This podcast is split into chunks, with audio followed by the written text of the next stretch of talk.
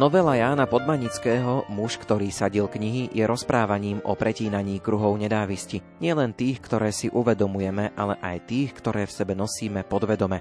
Niekedy sa prejavujú ako smútok, ktorý sa môže v nasledujúcich generáciách premeniť na opačný postoj. Inokedy sa pretínanie kruhov nenávisti prejavuje ako potreba uzatvárať veci zmierením. Ján Podmanický sa vracia k vojnovým udalostiam k starej dedine – Hlavný hrdina, bohatý podnikateľ z Argentíny, sa vracia na Slovensko do rodiska svojho deda kvôli pokladu, o ktorom sa dozvedel v testamente. Novela je aj o hodnotách, o tom, čo môže byť skutočným pokladom. Tento pútavý príbeh ukazuje nezmyselnosť prenášania hriechov predkov na ich potomkov. Viac o novele Muž, ktorý sadil knihy, ale aj celkovo o tvorbe Jána Podmanického povieme v nasledujúcich minútach. Literárnu kaviareň vysielajú hudobná dramaturgička Diana Rauchová, technicky spolupracuje Marek Rimóci a od mikrofónu sa prihovára Ondrej Rosík.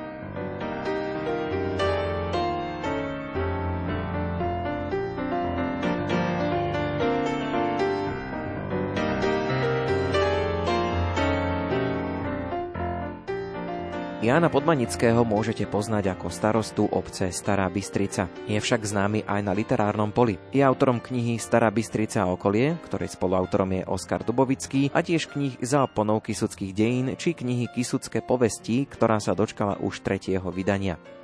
Ako test písaní máte dostatok času na písanie hlavne možno aj beletrie? Priznám sa, že najväčší problém pri písaní mám práve s časom. Paradoxne celoslovenské uzatvorenie spoločnosti, ktoré nazývame rizo slovenským slovom lockdown, mi pomohlo k tomu, že som si mohol nájsť dostatok času na to, aby som sa mohol opäť viac venovať literatúre. Ja som sa literatúre venoval dávno predtým, než som sa stal starostom obce a potom aj neskôr v tých ďalších funkciách, ktorých som pôsobil. Tam jednoducho toho času je naozaj veľmi málo, lebo to sú pozície, v ktorých človek vykonáva tú prácu 24 hodín denne, v podstate myslí od rána do večera problémy, ktoré každý deň prináša. A práve situácia v súvislosti s pandémiou koronavírusu mi umožnila, aby som si našiel dostatok času, aby som sa mohol tak skľudniť, zamyslieť sa a znova sa k literatúre vrátiť. Tým, že ja píšem v takých určitých blokoch, ten čas naozaj potrebujem. Skrátka, keď začnem písať, potrebujem písať aj niekoľko dní, v podstate od rána do večera. Ono to súvisí s tým, že v tej beletrii vytvára autor fiktívny svet. To znamená, musí si v hlave vybudovať všetky reálie, všetky postavy, vzájomné vzťahy, ich charakteristiky. V hlave si odvíja aj dej, o ktorom bude písať. Čiže nesie to všetko ten autor v hlave. Nemôže si to zapísať niekde, lebo keby si to zapísal, už vlastne píše tú literatúru. No a keď to nesie v hlave, tak čokoľvek, čo zvonku príde a zasiahne do toho fiktívneho sveta, tak vám ho v podstate zbúra. Takže naozaj ten čas v tom mojom prípade, však každý autor píše ináč, ale u mňa ten čas je rozhodujúci a keď chcem písať, tak si doslova musím vyčleniť niekoľko dní nerušených, aby som mohol písať. Niektorí autori spomínajú, keď sa s nimi rozprávam, že veľa škrtajú, prepisujú, prerábajú. Ako je to vo vašom prípade? Samozrejme sú autokorektúry, ktoré autor pri druhom, treťom, štvrtom, piatom čítaní zapracúva. Ja sa snažím robiť si ale tú hlavnú korektúru priamo pri písaní aby som už sa nemusel potom nejako vrácať a robiť siahodlhé prepracovávania. To znamená, vždy keď napíšem nejaký odsek, tak si ho znova prečítam, preformulujem, opravím, idem ďalej. Keď mám napísanú kapitolu, znova si ju potom celú prečítam, ešte ju prepracujem v čase, keď to mám všetko v hlave. A potom už pri tých neskorších korektúrach, ktoré robím po dopísaní knihy, tam už také veľké zásahy nerobím. Skôr, ak sú nejaké logické nezrovnalosti, ak mi niekde štilistika nepasuje, ak ma tam niečo vyrušuje, to opravujem, ale už potom veľké zásahy nerobím. Skúsme trošku zaspomínať, kto vás privádzal k literatúre, aké boli úplné začiatky aj písanie, aj čítanie je asi aj o nejakých genoch, ktoré človek dostane, o nejakých vlastnostiach, ktoré zdedí po predkoch. U nás v rodine panovala vždy láska k literatúre. Môj otec veľa čítal, starý otec veľa čítal. Knižnice sme mali naozaj obrovské. Hneď som sa pripútal, mňa čítanie vždy fascinovalo. A v podstate od detstva som túžil písať. Písal som prvé príbehy, prvé poviedky, ktoré v tých detských časopisoch ešte rebrí, ak si dobre pamätám, mi vychádzali. Od malého dieťaťa som sa literatúre venoval a túžil som písať. Potom bolo prerušenie, keď som sa stal starostom obce, ale celý čas ma to v literatúre ťaha a ja som rád, že znova sa mi podarilo k tomu dostať a môžem znova písať. Vaše najnovšie dielo sa volá Muž, ktorý sadil knihy. Ako prvé mi v súvislosti s touto knihou s tým názvom napadla iná, muž, ktorý sadil stromy. Je medzi touto knihou a tou vašou nejaké prepojenie? Poznám tú knihu, ale vlastne som si ju pozrel až potom, čo som napísal moju knihu. Keď som si v Google hľadal, či náhodou ten názov, ktorý som knihe dal, či sa náhodou niekde už nepoužil, takže potom som si dal do vyhľadávača. Vyhodilo mi, že najbližšia kniha podobná názvom je Muž, ktorý sadil stromy. Aj mnohí si to aj milia a ešte dnes, keď sa rozprávame, použijú ten názov Muž, ktorý sadil stromy, lebo tam funguje podvedomie. Sadia sa stromy, nie knihy. Ten názov vôbec nebol ovplyvnený touto knihou Muž, ktorý sadil stromy. Nie je celkom môj Muž, ktorý sadil knihy. My sme tak spoločne naň vyšli s priateľmi, keď sme sa bavili o soche, ktorá by mala vzniknúť na počas toho konkrétneho muža, nie knihy, ktorý sadil knihy. Takže ten názov je pôvodný, je autentický a ja si myslím, že je aj zaujímavý a práve príbeh tej knihe môže toho čitateľa priviesť k celkom zaujímavej pointe. Bless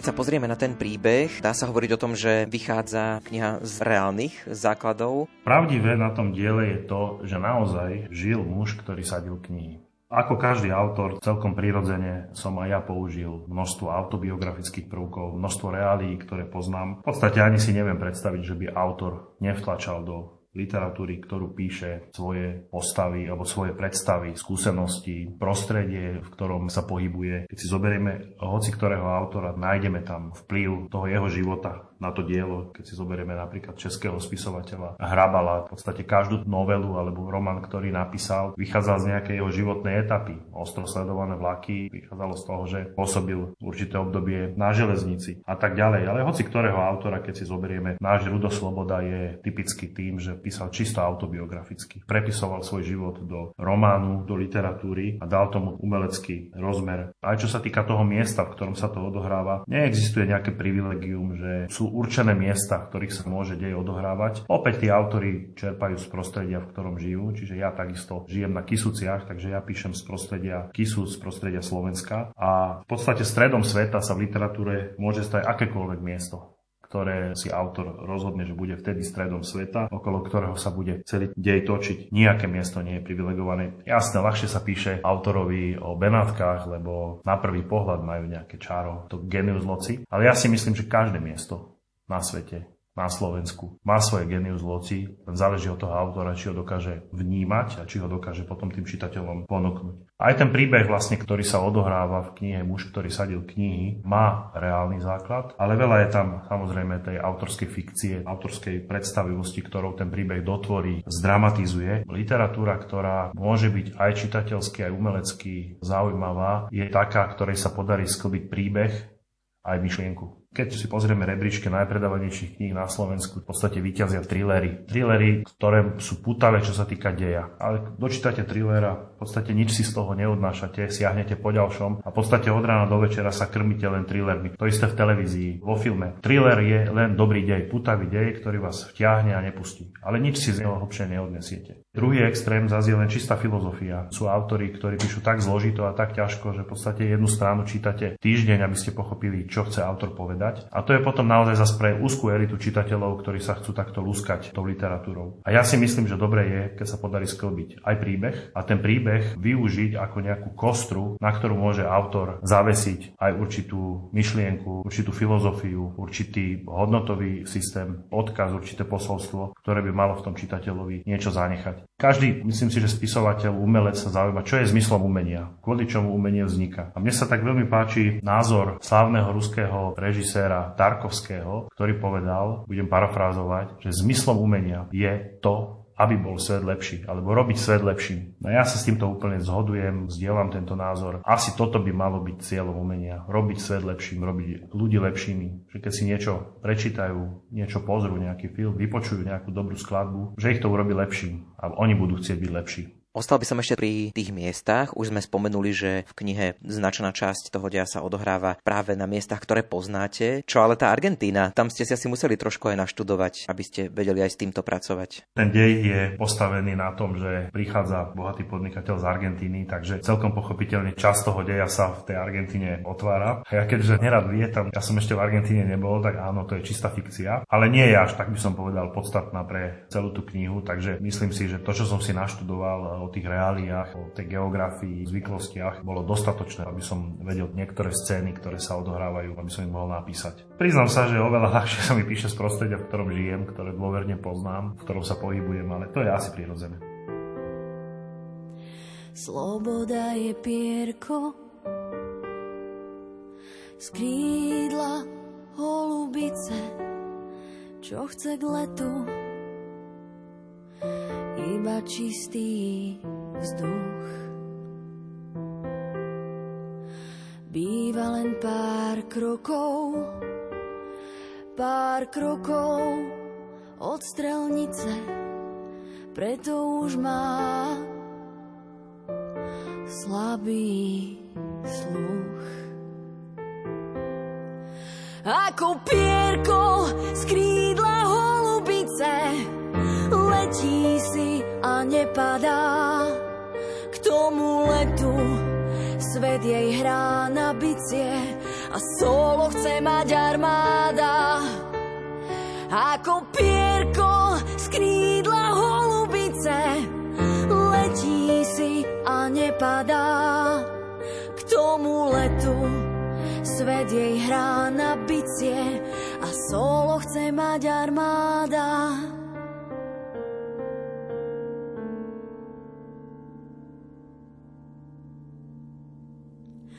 Sloboda je pierko z krídla holubice.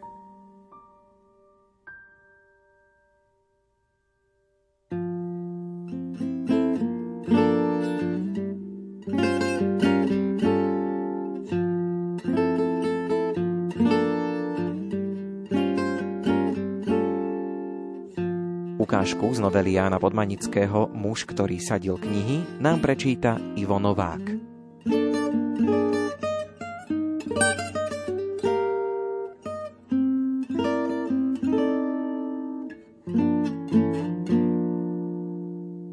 Štefan sa prebudil predpoludním. Pavlínka s Myškom odišli do Senkova a zobrali so sebou aj obe kravy. Včera im pomohol odniesť vrecko zemiakov, slaninu, klobásky, peceň chleba, zo pár hrncov a ďalší nevyhnutný riad z kuchyne. Do Senkova si odniesol aj množstvo použitých klincov, ktoré bude v Senkove z dlhej chvíle vyrovnávať. Kravy dnes museli zaviesť sami, pomôže im ešte s dekami na prikrytie. A čo bude treba? Takto rýchlo a núdzovo sa stiahovali zo všetkých domov. Začiatkom apríla prevzal velenie tunajšieho Wehrmachtu nový veliteľ plukovník Friedrich Krieger a ten zvýšil tempo obranných prác. Všetkým bolo jasné, že vojna sa v starej dedine zdrží dlhšie. Nemci si v priestore od Malej Fatry až po poľskú Rajču naplánovali rozsiahlu obrannú líniu, ktorá mala zastaviť nápor 159. pevnostnej brigády plukovníka Vinogradova z východu. Podstatná časť ich jednotiek sa opevnila západne nad starou dedinou. Červená armáda sa tlačila východnými priesmykmi. Aj hlúpemu bolo jasné, že tu o pár dní bude veľmi horúci kotol. Obyvateľstvo osady sa húfne ukrývalo v zárezoch horských dolín. Stávali si tam jednoduché zemľanky, robili si zásoby jedla, zo svojich domov odnášali najcenejšie veci a všetky domáce zvieratá. Najviac sa ich ukrylo práve v Senkove. Dedina už bola ľudoprázdna, vonku svietilo jarné slniečko. Štefan vyšiel pre dom. U Gitlera sa nemeckí vojaci tmolili okolo delostreleckej batérie, ktorú doviezli len včera – Ukladali okolo nej vrecia s pieskom, nosili debny s muníciou, niektorí len tak pofajčievali. Štefan zbadal aj Jana Kováča, vychudnutého mladíka, krývajúceho na kračiu nohu, vďaka ktorej ho nezoberali na vojnu, ako čo si hovorí jednému z fajčiacich vojakov. Štefan sa mu vyhýbal. Rozprávalo sa o ňom, že prezrádzal ukrytý židov a za tomu prihodili nejaké arizované role. Štefan Klebetý púšťal z hlavy von, nezdalo sa mu to. Kováč nebol zákerný, bol len otravný. Všetko chcel vedieť, na všetko sa pýtal, vyzvedal. A potom posúval pozmenené ďalej. Chcel, aby ho brali vážne, aby sa ho pýtali, aby bol pre druhých dobre informovanou miestnou autoritou. Možno mu to pomáhalo zabudnúť na svoju kratšiu nohu. A všeteční ľudkovia sa pýtali, vyzvedali, zisťovali, no vážnosť mu aj tak nedávali. Štefana hnevalo, ako ľudia Kováča využívajú. Mohol to byť celkom dobrý chlap, keby ho nepokazili. Otočil sa, že sa vráti domov, ale Kováč ho zbadal a rozbehol sa k nemu. Už nemohol odísť. Pozdravil ho. Sused, čo tu ešte robíte? O chvíľu sú tu Rusy. Teraz mi to povedal Hans. Kričal z diaľky a neuveriteľne rýchlo, pokrivkávajúc sa k nemu blížil. Už odchádzam, Janko, Mal som ešte nejakú robotu. Odvetil a chcel sa otočiť, že už naozaj ide. Kováč však pokračoval. Hans mi hovoril, že Rusi tu pekne narazia, však viete, tam ten vysoký dôstojník, Oberleutnant Schwarz, vlastne Hans. Včera som mu pomáhal s batériou aj u šnábla vo dvore. Naťahali tu strašne veľa zbraní, vôbec sa ich neboja. Vychrl jedným dychom. A čo ste včera kopali? Videl som vás ráno cez okno. Zle spávam. Niesli ste krompáč a lopatu. Museli ste niečo kopať. Krátko sa zadíval na Štefana, ale ako by ani nečakal na odpoveď, hneď dodal. Ale však do toho ma nič, máte pravdu. Bude tu mela, čo poviete? Bol som zasadiť orech do potôčkov, odvetil Štefan a skúmavo sa zadíval na Kováča, či mu to zhotol. Ten sa však už díval na nemeckých vojakov a zakýval na pozdrav Hansovi. Odkýval mu. S Hansom sme sa skamarátili, ja až z Hanoveru, po vojne ho pôjdem navštíviť. Sľúbil som mu to, melal si svoje kováč. Vždy pôsobil nesústredené a roztržito, nikdy nevydržal pri jednej téme. Oči mu behali kade tade. Rýchlo chcel vykonať naraz dve aj tri veci. Ruky mu stále niečo robili. Včera mi ho vykopal Dulaj. Má ich ešte veľa. Ak by si chcel. Z toho starého stromu vedľa domu mu naletelo veľa mladých, ináč by ich vyhodil. Dokončil vysvetlenie Štefan, ale mladého kováča to nezaujímalo. A viete, sused, že na fare bude veliteľský štáb? Znova prešiel na inú tému a znova nečakal na odpoveď. Príde aj plukovník Krieger. Je to podsta pre našu osadu, no povedzte, nie je? Priamo u nás generálny štáb. Usmieval sa a medlil si ruky, ako po dobre vykonanej práci. Tento kováč nie je zlý, pomyslel si Štefan, on je také veľké decko. Generálny asi nie. Aký generálny, ujo Štefan, čo to melete? Nechápavo pozeral kováč. No, že generálny štáb to asi na fare nebude, Janko. To by tu musel prísť priamo Hitler. Aha, jasné. No, nejaký veliteľský štáb, či čo, však som to hovoril. Na chvíľu mu poklesli kútiky úst. V tomu niečo napadlo a pohľad mu opäť zažiaril. No a starý pán Hitler včera odišiel, viete to? Nešiel do Senkova, odcestoval úplne preč. Štefan vyvalil oči. To nevedel. Hitler bol jeho ujo. Bola za ňo vydatá otcová sestra. Ani nevedel, kde si ho našla a odkiaľ ho vlastne do dediny priviedla. Vraj kvôli Rusom, aby ho nezabili kvôli menu. No uvážte, Hitler, Hitler, to by sa fakt mohli pomýliť. Zasmial sa Kováč a Štefanovi sa zdalo, že ten úsmev mohol byť aj nevinný. No, už musím bežať. Hans niečo potrebuje. Zamával opäť smerom k nemeckým vojakom a Hans Schwarz mu odmával. Nebolo to naopak, to Štefan dobre videl, ale nič nepovedal. Každý sme nejaký. Tak orech, hovoríte? Zvrtol sa Kováč a tak ako rýchlo prišiel, aj rýchlo odkrývkal naspäť. Večer dorazili do starej dediny ďalší Nemci. Bola to celá jedna divízia Wehrmachtu. Kováč mal dobré informácie. Na fare si síce nezriadili generálny, ale len veliteľský štáb, podstata Kováčovej správy však bola pravdivá. Farár Gáher odišiel spolu s kaplánom k ľuďom do Senkova a ich miestnosti na fare obsadili nemeckí dôstojníci. Vojaci sa rozmiestnili po celej obranej línii. Tí, ktorí zostali v osade, sa nasťahovali do opustených domov. Delostrelecký útok Červenej armády vypukol ešte v ten deň neskoro popoludní.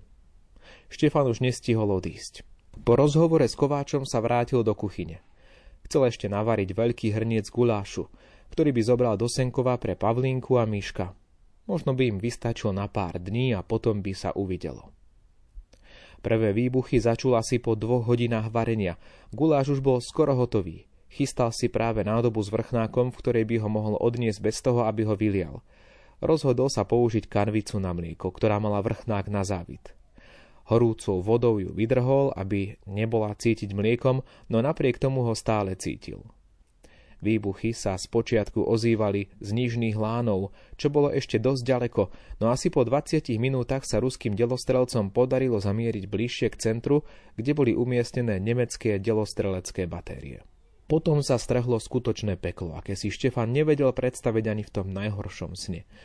Prestal vnímať, odkiaľ strely lietajú, odkiaľ sa ozývajú výbuchy. Prichádzali s takou intenzitou a s takou silou, že si musel držať uši, aby mu nepraskli bubienky. Rusi sa snažili zasiahnuť batériu u Gitlera a tak pálili na všetko v blízkom okruhu. Tlakové vlny a lietajúce črepiny rozbíjali všetko, čo mali v dosahu. Štefan počul, ako sa na dome rozbili všetky okná. Mal pocit, že ďalšie dva granáty zasiahli strechu na dome. Rýchlo zbehol do pivnice a rukami si prikrýval hlavu. Delostrelecké rany ničili všetko v okolí. Hustý prach mu však nedovolil dlhšie sa pozerať na spúšť okolo neho. Z pivničného okienka zbadal, ako horia prvé domy. Boli drevené a väčšinou staré. Tak sa jeden od druhého chytali ako zápalky. Už horel šnáblov dom aj humno, oheň preskakoval z chalúbky na chalúbku, ako by mal radosť z tohto ničenia. Ozvali sa dva obrovské výbuchy a Štefan mal pocit, že vidí, ako sa zapotácala kostolná väža. Keď sa trocha usadil prach, bolo zrejme, že kostol dostal niekoľko zásahov, zatiaľ však stál. Kostol sa nechytil, bol z kameňa. Nechytila sa ani farská budova. Ako jedna z mála v osade bola murovaná. Všetko ostatné však horelo. Štefan to prestal rátať. Horeli domy aj humná. Jeho dom sa chytil medzi poslednými. Oheň najskôr zachvátil Dulajov dom, potom humno, preskočil na humno u Gitlerov, potom na Gitlerov dom. Štefan videl približujúce sa plamene. Ako by sa mu smiali do očí, boli čoraz väčšie, čoraz viac pálili a neústupne sa blížili k domu, ktorý pred pár rokmi sám postavil pre svoju Pavlínku. Plamene nerobili nejaký rozdiel. Neboli ako ľudia. Nezáležalo im, či v dome bývajú vážení alebo nevážení domáci, či majú veľa alebo málo majetku, či sú čierni alebo bieli, bolo im to jedno. Vo vášni ničenia nepoznali zľutovanie. Byli po hlavách každého, koho sa dotkli. A dotkli sa aj Štefana, hoci bol boží človek, ako hovorievala niekedy jeho Pavlínka, a zničili jeho dom za necelú pol hodinu. Štefan vybehol z pivnice predom a hlboko plakal nad nešťastím, ktoré ho postretlo, nad nešťastím, ktoré postretlo všetkých jeho susedov a blízkych. Okolo hlavy mu lietali delostrelecké granáty, oceľové črepiny, odrazené skaly, sklo a kusy dreva, no on len stál pred svojim domovom a plakal tak veľmi, že mu vytiekli všetky slzy, ktoré mal a pochopil, čo znamenajú slová, oči mu zostali len preplač. Plakal nad zbytočnou bolesťou, ktorú si spôsobujú ľudia navzájom, ako by nebolo trápenia dosť vo svete aj bez toho. Plakal nad námahou, s ktorou si ľudia stavali svoje domy, aby ich mali krásne a do okien si mohli dať na jar kvety, no teraz už tie okna nemali. Plakal nad Mórickom Steinerom a Ferkom Vulkánom, svojimi kamarátmi, ktorí mu pomáhali postaviť tento dom, ktorý už nie je. A nie sú ani oni.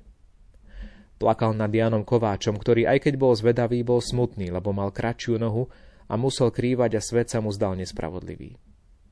Aj Štefanovi sa zdalo, že svet je veľmi nespravodlivý, lebo človek neprišiel na svet, aby bol zničený, ale aby žil. Potom si už Štefan na nič nepamätal. Zasiahol ho kus obhoreného trámu, ktorý odletel, keď ruský delostrelec Anatolí Karpinin zasiahol torzo, čo bývalo predtým humnom Štefana Potockého. Anatolí Karpinin predpokladal, že po takej delostreleckej paľbe, akú dve hodiny venoval tejto časti starej dediny, nemôže už nič stáť na svojom mieste. Istota je však istota, povedal si. A hovoril si to po celý čas, čo so svojou jednotkou išiel od Smolenska a hnal pred sebou Nemcov.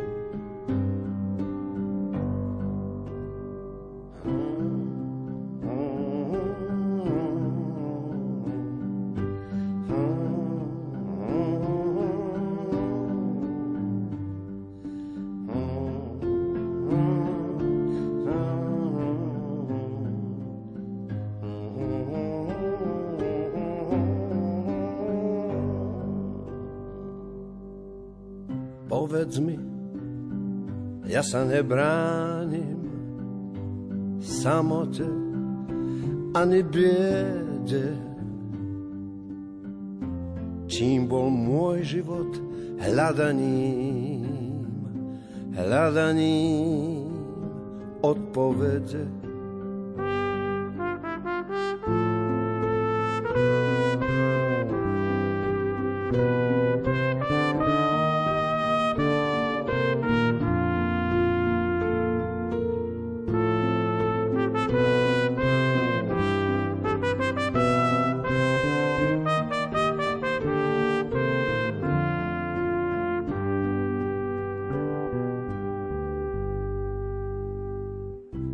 Iba že ústa tajomstva nie sú až také zdielne. Čím bol môj život trvalým úžasom z Božej dielne.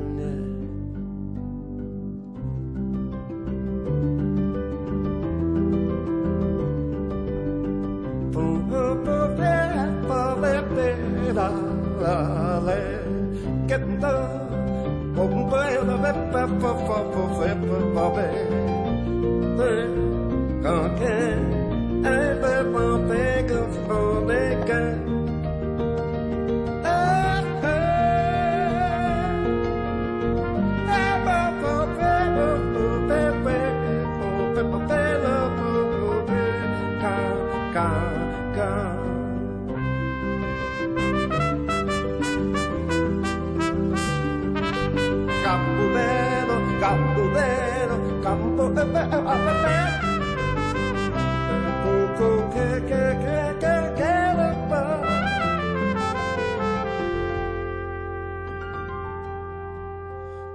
život je trvalým úžasom z Božej dielne.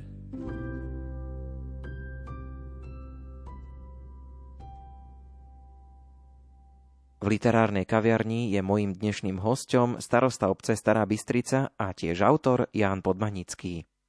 Línie myšlienkové, ktoré prelínajú celý ten príbeh, sú nenávisť a odpustenie. Ja si myslím, že to je skúsenosť každého človeka. Keď si pozrieme dejiny, stále je to o zápase medzi dobrom a zlom, ale nemyslím len tým takým akýmsi vonkajším, nejaké dva svety proti sebe bojujú, ale zápas medzi dobrom a zlom vo vnútri človeka. Každý človek, či dnes v 21. storočí, alebo človek, ktorý žil pred 2000 rokmi, alebo pred 4000 rokmi, stál vo svojom živote veľakrát vlastne pred tou otázkou voľby medzi dobrom a zlom a jeho rozhodnutie kvalifikovalo tú morálnosť jeho činu.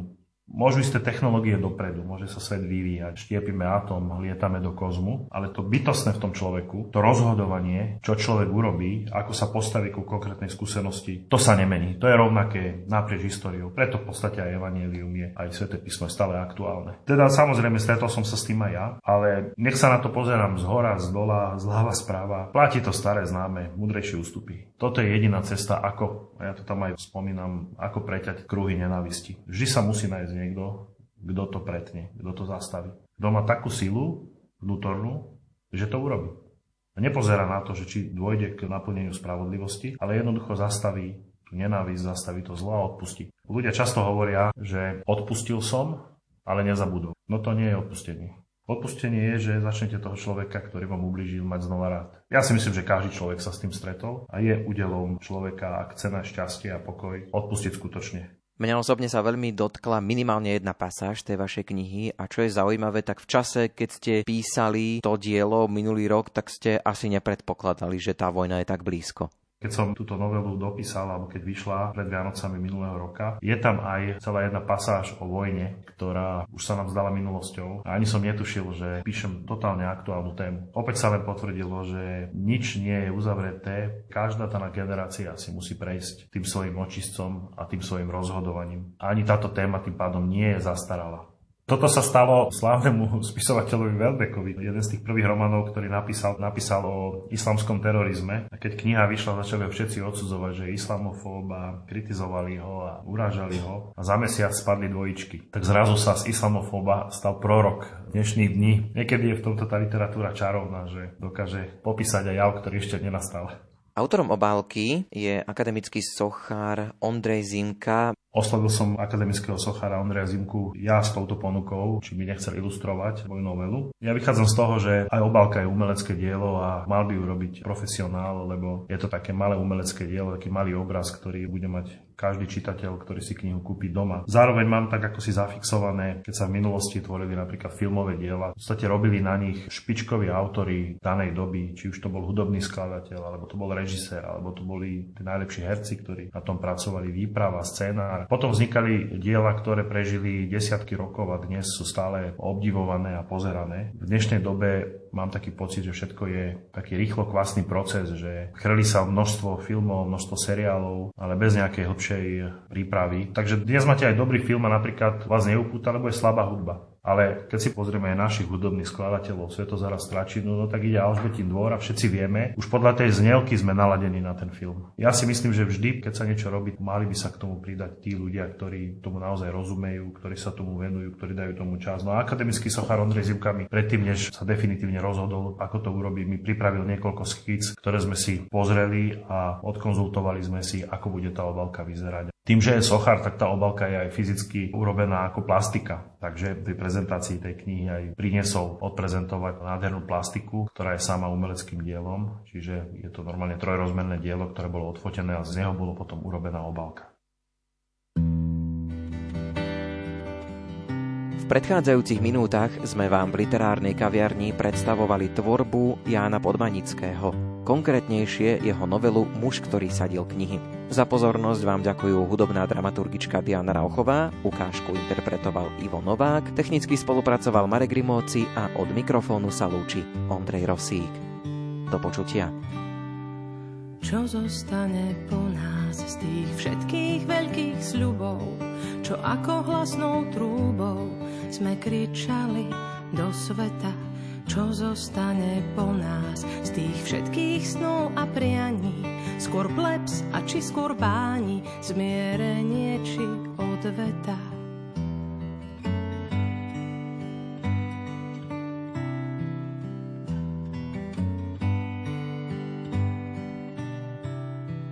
Čo zostane po nás, len vyholené stráne a k tomu prázdne dlane, kto zožne nám úrodu, čo zostane po nás, len kraje a bubeník, čo hraje do rytmu pochodu.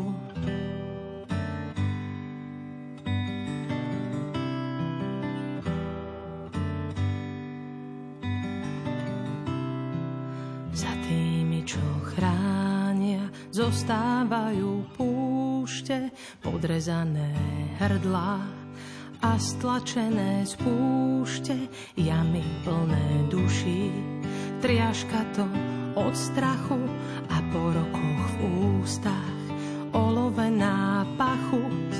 Tak si tu žijeme, tri bosky na líce. Povedzte to ženám, mužom, deťom Srebrenice.